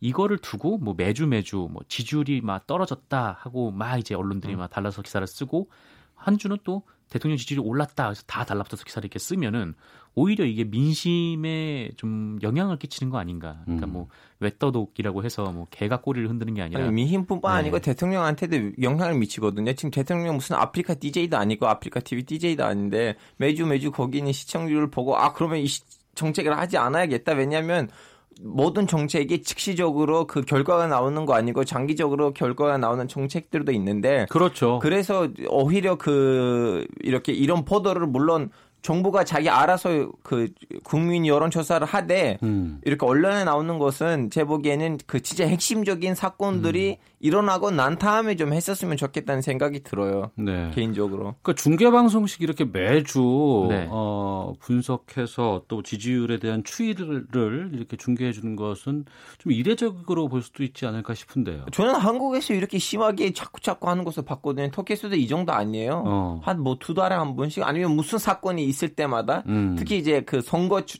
저 이제 선거하겠다고 발표 나올 때나 이런 일 때만 하거든요. 음.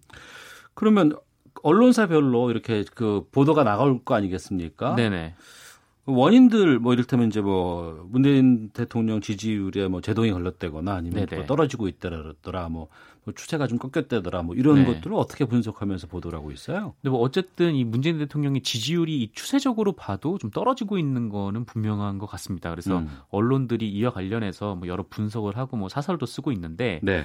일단 뭐 대표적으로 뭐 중앙일보 같은 경우를 좀 보면 이게 경제적 요인에 문제가 있다라는 지적을 하고 있습니다. 그러니까 이 경제 성장률 전망치가 한 2.9%로 주저앉고 또 신규 일자리도 지금 계속해서 잘 창출이 되지 않고 있고 또 성장 엔진은 식었고 뭐 이렇게 음. 진단을 했는데 뭐 이런 상황에서 지금 정부가 내놓은 해법이 뭐 재정 지출을 늘리는 단기 처방 위주여서 뭐 이건 좀 부족하다 뭐 이렇게 지적을 했, 고요 예. 이 한겨레 같은 경우도 뭐 경제 때문이다라는 점은 비슷한데요. 뭐 소득주도 성장 효과에 대한 논란이 가중이 되고 뭐 일자리 문제의 심각성이 증폭되는 상황에서 뭐 최저임금 파문이 겹친 것 같다 이렇게 분석을 하면서 음. 이제 대선에 이어서 이제 지방선거까지 국민들이 다 문재인 대통령 더불어민주당을 밀어줬기 때문에 이제 좀 구체적인 성과를 내놔야 한다. 이렇게 지적을 하기도 했었습니다. 그러니까 경제와 관련해서 여러 가지 공통점들을 지금 뽑아내고 있는 거죠. 네, 네, 그렇습니다. 어, 터키 대통령 지지율은 보통 어느 정도 수준 나와요? 터키 대통령 지지율이랑 상관없이 어, 정권을 꽉 잡게 있으니까 문제가 없어요. 근데 이제 웃긴 얘기를 하자면 몇 년 전에 어떤 회사가 이제 국민 여론조사를 했는데 의례적으로 이렇게 40% 밑으로 떨어졌었거든요. 뭐 바로 세무조사가 들어갔어요 그 회사에다가. 아 언론사에? 아니 그 세무조사를 하는 회사. 여론조사. 아, 여론조사를 네. 하는 네. 회사에 네. 대해서 어 지지율이 너무 낮게 나왔다고. 예. 세금을 제대로 냈는지 안 냈는지 좀 확인해 보자.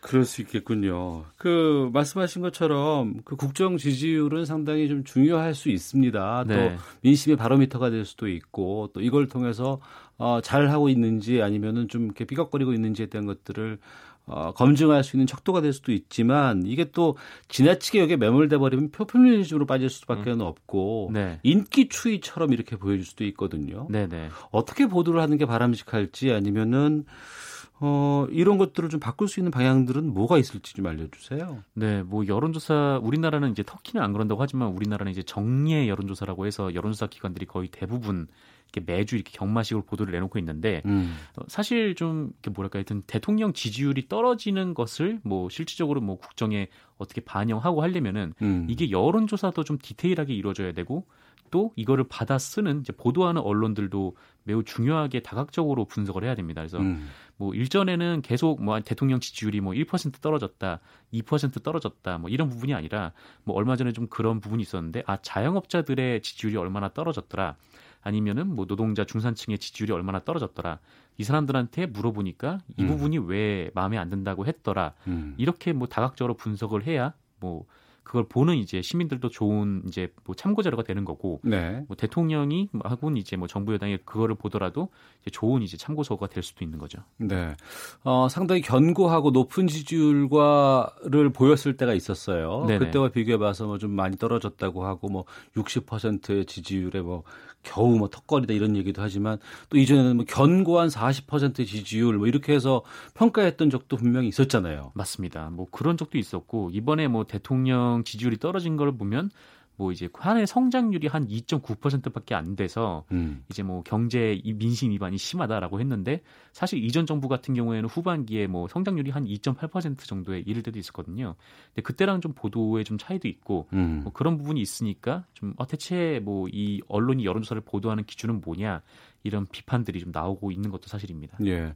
알파고 기자가 앞서 뭐 지지율을 시청률처럼 다루면 안 된다. 뭐 이렇게까지 네. 말씀해 주신 거 상당히 의미 있는 것 같은데 어, 관련해서 좀 우리 언론에 좀 제안하고 싶은 내용 어떤 게 있을까요?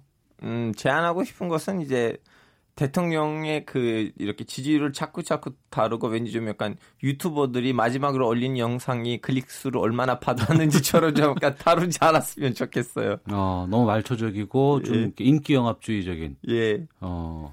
뭐 대통령 무슨 연예인도 아닌데 유튜버 하는 방송인도 아닌데. 음. 정상훈 기자도. 네. 어, 뭐 좀 뭐랄까요? 하여튼 아까 계속 말씀드린 대로 이게 그냥 단순히 수치, 뭐 그래프 이런 것보다는 음. 지금 이제 어떤 추이가 계속 계속되고 있다. 그리고 지금 좀 이게 국정 운영을 하는 데 있어서 좀 어떤 부분이 부족하기 때문에 뭐 어느 계층에서 좀 이렇게 낮아졌다, 높아졌다, 좀 이렇게 좀 다각도로 이제 분석을 하는. 그러니까 지금처럼 이제 여론조사 기사가 그냥 뭐 한 네다섯 줄 정도, 네다섯 문장 정도의 이렇게 짧은 기사가 아니라 정말 여론조사 보도 같은 경우에는 뭐 신문으로 따지면 이제 한 페이지를 다 채울 만큼 그렇게 좀 다각적인 분석이 이루어져야 할 것 같습니다. 정밀한 분석 반드시 좀 필요할 것 같습니다. 자, 정상근 전 미디어널 기자, 자만 아메리카의 알파고 시나시 외신 기자와 함께 한 주간의 언론 보도 분석해 봤습니다. 두 분 말씀 고맙습니다. 고맙습니다. 네, 감사합니다. 헤드라인 뉴스입니다. 미국 백악관은 트럼프 미국 대통령이 지난 1일 김정은 북한 국무위원장으로부터 친서를 받았다고 밝혔다고 AP통신 등 외신들이 보도했습니다. 미국 백악관은 2차 북미 정상회담에 관한 논의는 열려 있지만 현재로선 계획된 것은 없다고 밝혔습니다. 정부가 개성공단 재개와 관련해 장기적인 차원에서 본다면 대북 제재가 해제된 뒤 추진하는 것이 바람직한 것으로 보인다고 밝혔습니다. 기업 10곳 가운데 8곳 이상이 불황을 체감하고 있으며 불황을 느낀다는 기업의 34% 정도는 경영 위험 요인으로 최저임금 상승을 꼽았습니다. 세계 최대 스마트폰 시장인 중국에서 삼성전자의 2분기 점유율이 1% 미만으로 떨어졌다는 조사 결과가 나왔습니다. 지금까지 라디오 정보센터 조진주였습니다. 이어서 기상청의 강혜종 씨입니다. 네, 오늘의 미세먼지 정보입니다. 오늘 대기 상태는 청정한 곳이 많지만 일부 중서부 지방은 국내 배출로 인해서 미세먼지 생성이 되겠고요. 또 국외 미세먼지가 약하게 유입이 되면서 농도가 다소 높겠습니다. 따라서 서울은 미세먼지 농도 나쁨 단계 예상되고 다른 지역은 보통 내지 좋음 단계가 예보돼 있습니다. 내일 아침까지도 수도권 일부 지역은 공기가 탁하겠습니다. 서울은 오존 농도 또한 매우 나쁨 단계라 강한 볕과 함께 공기의 질까지 좋지 않아 우려됩니다. 그 밖에 대부분 지방의 오존 농도 정도도 높겠습니다. 오늘 서울의 아침 최저 기온 30.4도로 새 기록을 썼습니다. 아침부터 후텁지근한데요. 낮 최고 기온 30 7도까지 오르겠습니다. 한낮에 35도 이상 37, 8도 선까지 오르는 곳이 많겠습니다. 대전, 광주도 37도, 전주 36도, 대구 39도까지 오르겠습니다. 오늘 날씨는 맑겠고요. 내륙 오후 한때 구름이 많이 끼겠습니다. 제주도와 강원 북부 산지에서는 오후에 비가 오는 곳이 있겠습니다. 오늘까지는 제주하고 남해안 지방에 바람이 다소 강하게 불겠습니다. 주말인 내일도 맑겠고 서울의 낮 기온 37도, 대구 39도 29도까지 올라서 여전히 무덥겠습니다. 건강 관리에 유의하셔야겠습니다. 지금 서울의 기온은 36.7도입니다. 지금까지 날씨였고요. 다음은 이 시각 교통 상황 알아보겠습니다. KBS 교통정보센터의 윤여은 씨입니다. 네, 휴가 차량들로 고속도로 정체 꾸준한 가운데 돌발 상황도 이어지고 있습니다. 서해안 고속도로 목포 쪽 동군산 부근 2차로에서 사고 처리 중이고요. 서울 쪽은 서산 부근 1차로에서 화물차 사고 처리 중이라 1km 정체입니다. 계속해서 당진 부근에선 1, 2차로 막고 작업 중이니 작업 중이라 당진 분기점부터 9km 구간에서 정체 극심합니다. 이 구간 지나는데 30분 가까이 소요되니까 국도 이용이 낫겠습니다. 경인고속도로 서울 쪽은 서운 분기점인데요. 외곽선 진입로 1차로에서 낙하물 처리 중이라 주의가 필요해 보입니다. 경부고속도로 부산 쪽은 대전 터널 부근 3차로에서 장애물 처리 중이니까 잘 살펴 지나셔야겠습니다. 영동고속도로 강릉 쪽은 강원권에 정체 집중돼 있는데요. 원주와 새말 부근에서 각각 4, 5km씩 밀리고 이후 동둔내 하이패스에서 봉평터널까지 12km 정체입니다. 서울 양양고속도로 양양 쪽은 서종에서 가평 휴게소까지 11km가량 밀립니다. KBS 교통정보센터였습니다. 사상 첫 북미 정상회담이 정신없이 지나가는 바쁜 하루. 이 세상 돌아가는 모든 소식. 알고 싶지만 챙겨보긴 쉽지 않은 당신. 세상 모든 소리를 끄고 딱 KBS 일라디오를 켜면 최강욱의 최강 시사. 안녕하십니까 최강욱입니다. 성공회감 김원장입니다. KBS 일라디오 오태훈의 시사본부. 여러분 안녕하십니까 정관용입니다. 안녕하십니까 KBS 일라디오 김 기자의 눈 김기자 김경래입니다. 묻는다 듣는다 통한다. KBS 열린 토론 진행자 시민 김진혜입니다. 오늘 지금 우리들의 해시태그 여기는 김용민 라이브입니다. 최고의 시사 프로그램들이 전해주는 지금 이 순간 가장 중요한 뉴스 대한민국 뉴스 시사 오늘부터 KBS 일라디오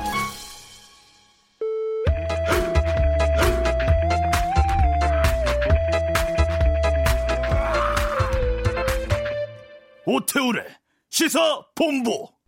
날씨를 미리 알고 생활 계획을 세운다는 것 누구에게나 당연한 일상입니다만 새삼 고맙고 신기한 일이기도 합니다. 정말 며칠째 이어지는 폭염에 그야말로 진땀나게 일하고 있는 기상청의 김성묵 예보관과 좀 여러 가지 이야기를 좀 나눠보겠습니다. 어서 오십시오. 네, 반갑습니다. 요즘 하루하루가 참 힘드실 것 같아요. 네, 저희도 처음 겪고 있는 상황인지라 예. 네, 하루하루 좀 초긴장 상태로 근무를 하고 있습니다. 올해 이렇게 더울 거라고 예상하셨어요, 혹시? 어, 아마 뭐 국내외를 불문하고 예. 전 지구적으로도 예측이 아마 어렵지 않았나 싶을 정도로 어. 종전에 경험하지 못했던 기록하지 못했던 예. 그런 값들이 나타나고 있는데요. 저희도 그런 예측에는 미리 앞서서 내다보지는 못했던 상황입니다. 아, 올 7월 정도 되면 올해는 더울 거야 이렇게 전망하시기도 쉽지 않으신가 봐요. 어, 1개월 전망에 음. 해당이 될 텐데요. 평년과 비슷하거나 높다라는 전망은 저희가 내놓지만 높은 수준이 이제 그거 너무 모호하잖아요. 네, 그렇지만 이제 낮은 수준, 뭐 어. 뭐 비슷한 수준, 높은 수준 이렇게 확률적으로 접근할 수밖에 없는 네. 과학적 한계를 아직은 가지고 있습니다. 예. 올해 이 폭염의 원인은 뭐예요? 크게 세 가지로 요약이 될 텐데요. 예. 어, 북태평양 고기압 많이 들어보셨을 거고요. 그놈의. 네. 예, 예, 보통 태평양에서 몰고 오는 더운 습기로 인해서 더위가 나타나는 것이 일반적인데 올해는 여기에 두 가지가 더해지고 있어요. 음. 하나는 뜨거운 중국 대륙에서 가열돼서 팽창된 티벳 고기압이라고 불리는 녀석이 이 한반도 주변을 점유하고 있는 북태평양 고기압 상공으로 같이 더해지면서 힘을 가세하고 있고요. 어.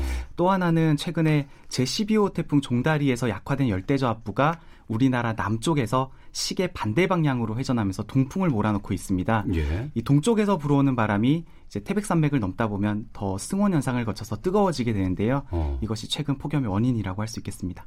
우리가 기억에 94년이 참 더웠고 네. 2016년이 더웠는데 네. 94년과 2016년의 그 폭염의 원인이 올해는 다 합쳐진 거라면서요? 어, 맞습니다. 네.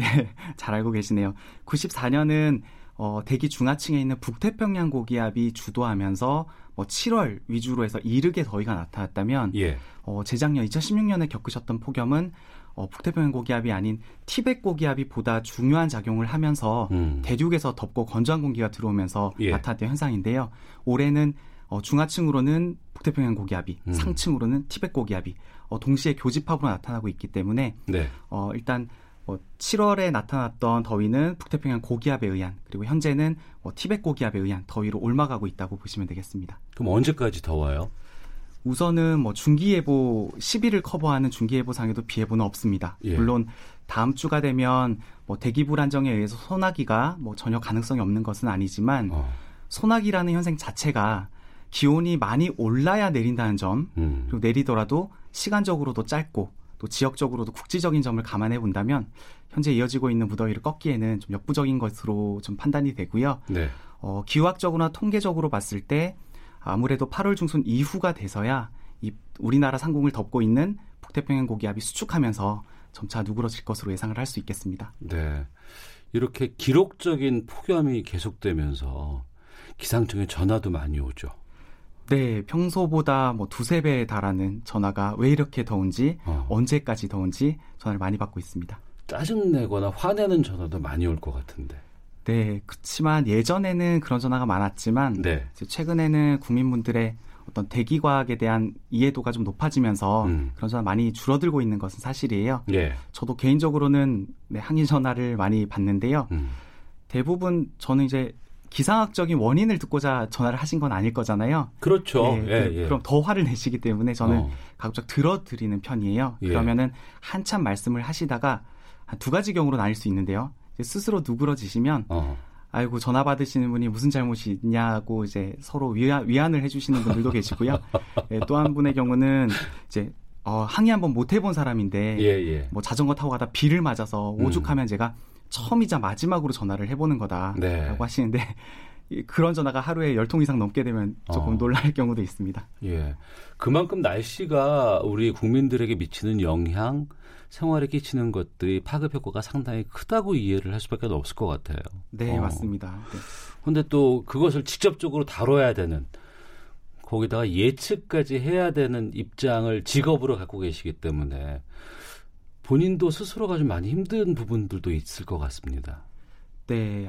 이게 매일 시험 문제를 매일 시험 치는 기분이에요. 아. 이게 문제가 예보 날씨라는 것이 뭐 바둑도 그렇고 수십만 번 바둑 뭐 두더라도 똑같은 경기는 나오지 않는다라는 말이 있는 것처럼 예. 날씨도 뭐 비슷한 평균적인 상태가 있, 지만 음. 똑같은 날씨는 한 번도 나타나지 않거든요. 예.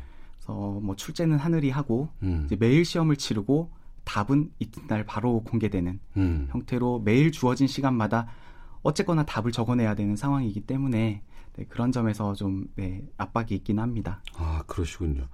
기상청 예보관은 그 일과가 어떻게 돼요? 네, 뭐 낮근무를 기준으로 말씀을 드리면요.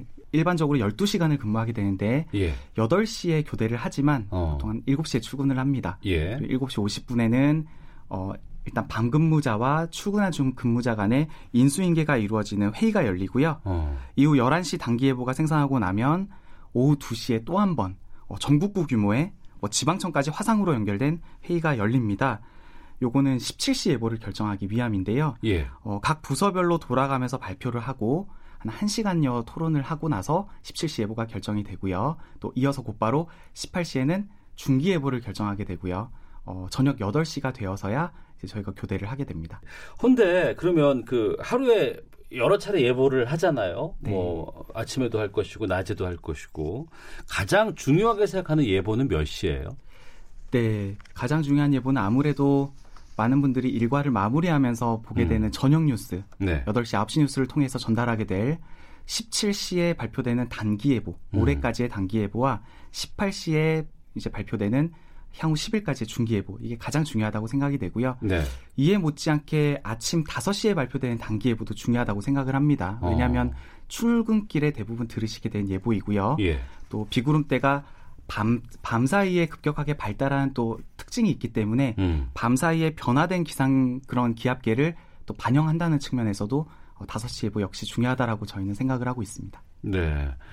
아나운서들도 직업 병이 있어요. 뭐 시계를 항상 보고 제 시간에 도착하지 못하면 뉴스를 정시에 방송하지 못하면 어, 어떤 일이 벌어질까에 대한 항상 긴장감들이 있는데 꿈도 꾸거든요. 기상청에 근무하시는 분들도 그런 직업병 아니면 그런 습관 같은 게 있을 것 같아요. 네, 아마 대부분 예보관님들이 같은 이제 비슷할 것 같은데요. 일단 기상재해로 인한 소식이 뉴스를 통해서 전해졌을 때, 뭐 배가 전복됐다거나 급류에 휩쓸려서 실종이 됐다거나 할 때는 어 깜짝 놀랍니다. 자다가도 음. 벌떡 일어날 정도로 음. 특보를 어 제때 발표를 했었나? 더 일찍 발표했어야 했었나? 예상 강수량을 늘렸어야 했었나? 적설을 더 늘려야 했었나라고 해서 좀 잠을 잘 못 이루는 불면증이 올 때가 좀 있는 편이고요. 예. 비단 위험 기상 상황이 아니라 하더라도 이제 퇴근 후에는 사실 넷예보에 대해서 좀 자유로워야 되는데 음. 넷예보가 맞는지 창밖이나 하늘을 수시로 내다보고 뭐 커튼을 열어 제끼고 창문을 열고 한 번씩 내다보고 그런 습관들이 많이 생겼습니다. 예. 이 부분 좀 여쭙겠습니다. 우리나라 기상 예보가 잘 안 맞는다. 차라리 뭐 일본이라든가 미국 아니면 미국 무슨 국방부 여기에 위성 같은 걸 보면 더 맞다더라 이런 얘기들 가끔씩 뭐 댓글 같은 데서 봅니다. 이게 예보가 생산되는 과정을 먼저 소개를 드려야 될 것 같은데요. 또 위성이나 레이더 일단 관측된 값들은 전 세계가 공유를 합니다. 음. 왜냐하면 우리나라는 중국 쪽에서 들어오는 기상을 감시해야만 알 수 있고 또 일본의 경우는 우리의 관측값이 필요하겠죠. 그래서 관측값들은 다 공유가 되는 것이고요. 요 관측된 값을 슈퍼컴퓨터가 어떤 자연현상을 수식화한 방정식에 대입을 해서 풀어내게 됩니다. 네. 그래서 이 풀어내는 프로그램이 일종의 소프트웨어인데 이제 수치 모델이라고 불리는 것들이거든요. 예. 이게 나라마다 다릅니다. 어. 그래서 어, 결과적으로는 나라마다 내놓는 뭐 관측값이 똑같이 공유된다 하더라도 예측 결과는 다를 수밖에 없는 상황인데요. 예. 어, 어쨌거나 뭐 잘 아시는 것처럼 산이나 바다는 관측이 아예 존재하지 않는 곳도 있고요. 음. 그 관측 자체가 불안전하고 그리고 자연현상을 방정식화했다고는 하지만 아직도 규명되지 않은 것들이 많습니다. 그래서 음. 불안전한 관측에 불확실한 방정식이 더해지면 좀 불확실한 결과들이 나올 수밖에 없어요. 그래서 네. 일단 전 세계적으로 어, 일단 수준을 봤을 때 우리나라 크게 뒤처지지는 않는 상황이에요. 음. 뭐 똑같은 기준으로 예보를 평가하더라도 단기 예보, 강수 유무 정확도의 경우에는 거의 90% 이상이 나오기 때문에 네. 물론 뭐다또 다른 통계 법칙을 활용하면 다른 수치가 나오겠지만 일단 전 세계 공용으로 활용되는 걸 비교해 보더라도 크게 뒤처지지는 않는 상황입니다. 음. 다만 이런 불확실한 결과에 예보관들의 지식 경험 노하우를 더해서 이제 예보를 보정하고 이제 완성하는 것이죠. 네. 그럼 그간의 그 여러 가지 내가 경험한 지식들을 보완해서 결과를 낸다고 하셨는데 이거는 내가 정말 잘 맞췄다라고 하는 거 있으시죠? 네. 가장 최근 일이 될 것 같아요. 예. 지난 7월 30일 제가 밤 근무를 하고 31일 아침에 퇴근할 때였어요. 예. 그때 어, 그 다음 날이죠. 8월 1일 그저께입니다. 서울의 낮 최고 기온을 20, 아, 39도 를 네. 예측하고 퇴근을 어. 했습니다. 예. 기존의 서울의 극값이 38.3도였기 때문에 예. 극값을 뛰어넘는 예보를 한다는 점에서 음. 부담이 상당히 많았거든요. 음. 예를 들면 강수량으로 비유하면 서울에 비 400mm가 내리겠습니다랑 비슷한 상황인데요. 요거는 좀 폭염에 폭염이 누적될수록 피해가 가중될 수 있다는 점에서 방제 차원에서 예보를 내리게 됐습니다. 예. 어, 예를 들어서 뭐 보건 분야라든가 전력 대비 분야 이런 점에서 또 취약계층에 대한 안전망을 좀 운영하는 부분에서 영향을 줄 수 있겠다라고 일단 확신을 가지고 음. 예보를 냈는데 39.6도가 기록되면서 기존 기록을 갈아치웠고요. 예. 네, 이 부분이 앞으로도 많이 기억에 남을 것 같습니다. 음, 그때 그 기록을 갈아치웠을 때 그 시간이 저희 시사본부 방송 시간이었고 저희가 속보를 통해서 그거를 말씀을 드렸던 아. 기억이 나는데 그걸 어, 김성무 여보관께서 만드신 거고 아 그 미리 어, 전망을 하신 거군요. 그때. 네, 그렇습니다. 예. 틀린 적도 많죠, 근데. 어, 많습니다. 네. 그래서 어. 상대적으로 맞추는 경우가 훨씬 많기는 한데, 예. 예 틀린 적도 있어서 이 어. 부분은 좀 많이 속상합니다. 예. 그런데 그 속상하다고 말씀하셨습니다만 틀렸을 때 질타가 좀 너무 과하지 않을까란 걱정도 되거든요. 네, 어차피 앞서 말씀드린 것처럼 불안전한 관측과 불안정한 방정식이 만나서 불안정한 결과, 음. 거기에 예보관이 보정을 한다 손치더라도 어, 자연현상을 100% 예측하는 것은 국내외를 불문하고 뭐 불가능하다라고 보여집니다. 그 말인즉슨 예보가 실현과는 다르게 전개될 수 있다는 얘기고 또 그 말은 누군가는 그런 상황으로 인해서 피해나 손해를 볼 수 있다는 얘기거든요. 음. 그래서 그런 질타가 왔을 때 저희가 뭐 해드릴 수 있는 거는 사실 자연현상 하늘을 위해서 누구를 원망할 곳이 없는데 그런 원망을 저희 기상청의 한 역, 임무로 좀 보듬어드리고 들어드리는 것. 또 하나는 그런 질타를 바탕으로 저희 기상청이 더 개선되어지고 발전해 나가는 밑바탕으로 이제 활용하는 것. 이렇게 생각해 볼 수 있는데요. 그래도 가끔은 좀 예보가 맞을 때는 좀 칭찬도 해주셨으면 네, 어. 뭐 고래도 춤추게 하듯이 저희가 힘을 많이 낼 수 있을 것 같습니다. 예. 앞서 말씀해 주신 것 중에서 하늘이 시험 문제를 내고 그 시험을 매일매일 맞춰야 되는 어려움이 있다라고 말씀하셨어요. 그리고 이제 바둑 기보 같은 거 얘기를 해 주셨는데 이 질문을 드려야 되겠다. 최근에 알파고라는 바둑에서 이 인공지능이 나와서 모든 그 정말 내로라 하는 그런 기사들을 다 이겨버렸습니다. 그리고 이제 최근에 이 인공지능이 워낙에 잘 발달이 돼서 기상 예측이라든가 전망에도 이런 컴퓨터들이 상당히 많은 것들이 집약이 됐고 된다고 하는데 어, 예보관의 역할이 좀 축소되지 않을까라는 생각이 들기도 하고 차라리 그런 슈퍼컴퓨터에 맡기면 더 잘 나오지 않을까라고 예상하시는 분들도 계시거든요. 네. 아마 이 4천, 4차 산업혁명을 맞아서 인공지능이다, 뭐다 해서 비단 저희 기상 분야뿐만이 아니라 모든 분야에서 하는 고민이실 것 같아요. 그렇지만 이제 앞서 설명드린 것처럼 슈퍼컴퓨터도 해결하지 못하는 상황이고 일단 주어진 제한된 환경 하에서 제한된 공간에서 규칙을 통해 이루어지는 바둑과는 좀 상황이 다릅니다. 음. 더 열린 개에서 복잡한 유체라는 특성을 가지는 어, 이런 기상학적인 흐름을 정확히 예측하는 것은 아직도 어려운 상황이고요. 예. 뭐 특정 뭐 기업을 뭐 예를 들긴 좀 그렇지만 다국적 컴퓨터나 인공지능에 앞서는 기업들도 음. 도전은 하고 있지만 정복을 하지는 못하고 있는 상황이에요. 예. 물론 단순 반복 작업이나 보정 작업 같은 경우는 많이 대체가 될 거라고 생각이 되고 그러면 예보관의 입지도 줄어들 수밖에 없다는 생각을 하긴 하는데요. 어. 그럼에도 불구하고 그런 도움을 받아서 인공지능의 덕으로 보다 신속 정확한 예보를 낼 수 있다면 좀 고마워해야 할 일이 아닌가라고 생각이 되고요. 예. 또 한편으로는 어, 사람의 임무는 예보관의 임무는 정말 극한 기상, 위험 기상으로 뭐 시선을 돌리고 또 그런 예측 결과들이 내놓는 기계적인 어떤 그림이나 숫자들을 어, 우리 사람들이 이해할 수 있게 보다 친절하게 해설을 하는 해석해내는 그런 업무로 올라가야 된다라고 생각이 됩니다. 네. 최근에는 여러 가지 날씨를 다루는 민간 업체들도 많이 있고 또 핸드폰에서도 여러 가지 날씨에 대한 정보들을 얻을 수도 있고 근데 오히려 또 이 정부 기관보다는 그런 쪽으로 좀 의지하는 분들이 많이 계시는 것 같아요. 또 거기가 맞다고 하고 서운함도 좀 있을 것 같기도 하고. 네, 그렇지만 뭐 저희나 또는 민간 기상 사업체 예. 어느 한쪽이 계속해서 우위를 가지면서 맞추는 경우보다는 음. 어떨 때는 저희가 어떨 때는 또 민간 업체가 다 맞는 부분이 있을 것 같아요. 예. 여러 채널을 활용하시는 것이 이제 국민분들의 또 지혜라고도 할 수 있겠는데요.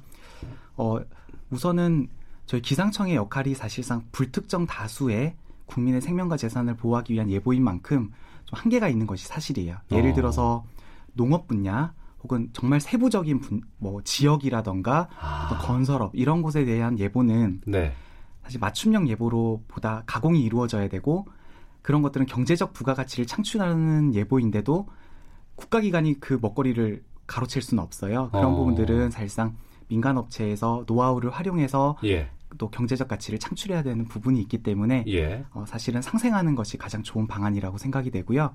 뭐 일본, 미국이나 기상 선진국들의 경우에는 그런 민간 기상 사업 시장이 음. 상당히 예, 넓게 형성되어 있는 상황입니다. 그러니까 기상청으로도 그런 민간 그 예측이라든가 예보 같은 것들이 좀 활성화되는 것이 도움이 된다고 이해를 할 수도 되겠군요. 네, 그렇습니다. 저희가 사실은 많이 바라고 희망하는 이제 분야거든요.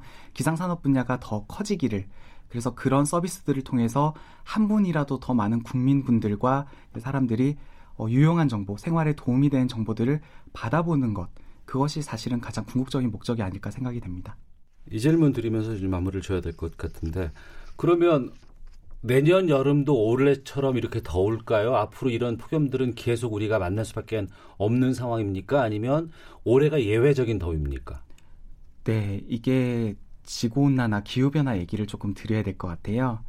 어, 전 지구적으로 따뜻해지기 시작하면서 여름이 이제 점점 뜨거워지는 경향, 추세가 있는 것은 맞지만 그렇다고 해서 뭐 재작년보다 작년이 더웠고 작년보다 올해가 더 덥고 올해보다 내년이 더 덥고 이런 식의 규칙은 찾아볼 수 없는 것이 기후변화의 특징입니다. 어. 예를 들어서 94년 많이 언급이 되고 있는데 예. 94년 평균 기온이 가장 높았다고 하지만 93년은 또 역대 가장 낮은 편의 기온이 기록된 적이 있어요. 음. 그래서 이게 약간 극단적으로 시소를 타듯이 가장 더웠다면 다음에는 또 의외로 좀 낮은 편으로 될 수도 있고 하겠지만 음. 전반적인 추세는 우상향하는 추세이기 때문에 앞으로도 지금과 같이 기록을 경신하는 사례들은 나올 수 있다라고 생각이 돼서 네. 이 부분에 대해서 대응이 좀 필요한 상황입니다. 예. 제가 오늘 김성무 예보관 뵙고 느끼는 것은 종교인 같으세요. 그냥 다 이해하고 다 받아주고 내가 다 포용할게라는 그런 느낌을 참 많이 받거든요. 근데 안 그러셔도 되는데 어, 여러 가지 상황들 때문에 그러지 않았을까 싶은데 마지막으로 청취자분들께 좀 말씀하실 수 있는 시간 드릴게요. 어떤 말씀하실까요? 네. 일단 개인적으로 에어컨을 이렇게 많이 틀어본 여름은 제 처음인 것 같습니다. 음. 많은 분들께서도 겪고 계시는 것처럼 저희 기상청 역시도 처음 겪는 형상인지라 0.5도, 1도 차이 예보에도 이제 정말 최선을 다해서 예보를 하고 있습니다. 더 공부하고 더 노력하고 최선을 다할 테니까요. 국민분들도 우리 다 같이 슬기롭게 잘 이번 더위 극복해 나갔으면 좋겠습니다. 네. 기상청의 김성묵 예보관이었습니다. 고맙습니다. 네, 감사합니다.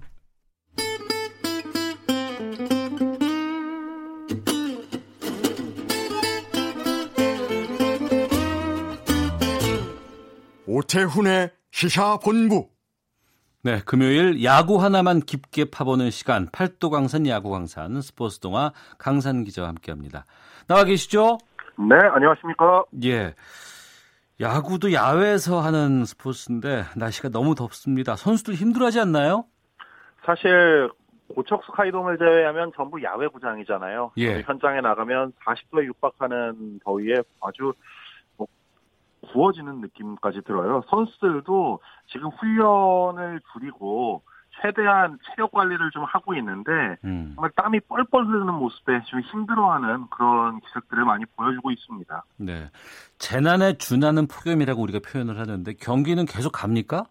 예, 경기는 계속 진행하고요. 선수들이 야외 훈련을 최대한 줄이고 경기장에 늦게 나오거나 또는 실내 훈련장에서 훈련을 대체하는 방법 이런 방법들로 지금 체력 관리를 하고 있습니다. 그래도 선수들이 이 더위에 대처하는 방법을 하나씩 터득해 나가는 시기 같습니다. 네. 아, 오늘 좀 트레이드에 대해서 좀 말씀을 나눠볼까 하는데, 네네. 그러니까 선수 간의 맞교환이잖아요, 이게. 그렇죠. 올해 트레이드 시장에서 선수 교환이 단 세 건으로 마무리됐다고요? 그렇습니다. KBO 리그의 트레이드 마감 시한이 바로 7월 31일입니다. 사흘 전이었는데요. 이번에는 별다른 움직임이 없었어요. 사실 올 시즌에 불펜이 약한 팀이 워낙 많기 때문에 활발한 거래가 이루어질 것으로 전망을 했었는데 실제로 리그 정상급 불펜 자원의 이동은 없었습니다. 7월 30일에 두산이 거포 유망주 이우성을 NC에 내주고 투수 윤수호를 받아온 것과 7월 31일 SK가 LG에 문광을 내주고 강승호를 데려온 트레이드의 두 건이거든요. 이에 앞서 6월 7일에는 KT와 기아가 외야수 이창진과 오준혁을 맞바꾼 게 전부였는데 팀에서 핵심 역할을 하는 불펜 투수를 내줄 수 없다는 움직임이 한마디로 조금은 침체된 그 재미가 없는 트레이드 시장을 만들었다고 봐도 과언이 아니죠. 네, 재미없고 침체되어 있다고 말씀하셨는데 네네. 올해 트레이드 시장이 왜 이렇게 된 거예요? 사실 몇 년 전만 해도 깜짝 놀랄 만한 트레이드가 굉장히 자주 이루어졌습니다. 당장 2017년 지난해에만 해도 트레이드 마감 시한에 기아가 넥센의 마무리 투수 김세현을 데려와서 우승에 엄청난 힘을 보탰거든요. 6년 전인 2011년에는 포스트 시즌 진출 희망을 품었던 LG가 넥센의 마무리 투수 송신영을 데려가기도 했었죠. 음. 특히 불펜이 약한 팀은 트레이드 시장에서 늘 태풍의 눈으로 주목을 받는데 올해는 10개 구단 모두 불펜에 약점이 있기 때문에 기존의 틀을 흔들 수 없다는 기조가 확실했습니다. 올해 리그 전체를 보면 마무리 투수가 한 번도 교체되지 않은 팀은 하나와 두산이 전부였을 정도고요. 또 핵심 불펜 투수를 내주는 팀은 그에 상응하는 정상급 선수를 요구하기 때문에 자연스럽게 협상 카드가 맞지 않았던 거죠. 지금 KBO 리그에선 불펜 값이 금값이라는 얘기까지 나옵니다. 또 다른 이유가 있습니까?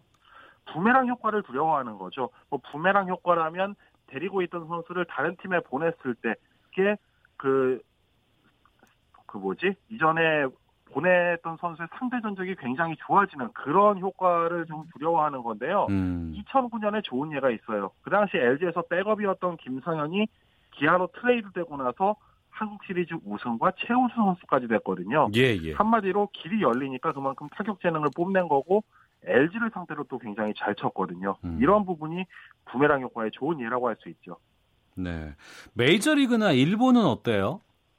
메이저리그는 사실 말이 필요 없을 정도입니다. 트레이드가 하나의 비즈니스로 자리를 잡아서 구단이 30개고요. 포스트 시즌 진출은 총 8개 팀에게만 허락이 됩니다. 그 8개의 자리를 노리는 팀은 적극적으로 부족한 부분을 메우고자 노력을 하죠. 반대로 탈락이 확정된 팀은 나중을 기약하기 위해서 포스트 시즌 진출이 가능한 팀에서 당장 활용하지는 않지만 미래를 위해 키우고 있는 유망주를 탐내게 돼요. 한마디로 즉시 전력을 내주고 그 미래 자원을 받아들이는 트레이드를 하게 되는데 이 트레이드가 굉장히 활발합니다. 음. 올 시즌에도 굉장히 많이 일어났고요. 일본 프로야구도 메이저리그처럼 규모가 크지는 않지만 필요한 부분이 있다면 핵심 선수라도 내줄 용의가 있는 트레이드가 굉장히 활발하게 이루어집니다. 그런데 이 소문 때문에 좀 상처받는 선수도 좀 있을 것 같은데 간단히 좀 부탁드리겠습니다. 네, 맞습니다. 트레이드 마감 시한을 앞두고는 온라인상에 항상 나오는 얘기가 그 어떤 선수들이 트레이드가 됐고 발표가 내일 나온다는 식의 글들이 굉장히 많이 올라옵니다. 이게 팬들은 재미를 위해서 하는 것이라고 하지만 실제로 여기 언급된 선수들은 정말 깜짝 놀라는 경우가 많다고요. 그렇겠네요. 구단 관계자에게 내가 트레이드 되는 거냐고 물어보기도 하고 또 한 팀에서 오래 뛴 선수들은 환경을 바꾸는 게 쉽지 않기 때문에 FA 이적이 아니라면 그 이적을 반기는 분위기는 아니죠. 또 응원을 하는 팀의 팬은 그 선수를 치켜 세우고 상대 팀의 팬은 해당 선수를 깎아내리면서 알겠습니다. 피해가 가기도 하거든요. 예. 그런 문제는 해결이 돼야겠죠. 팔도 강산 야구 강산 강산 기자와 함께했습니다. 고맙습니다. 고맙습니다. 예, 마치겠습니다. 다음 주에 뵙겠습니다.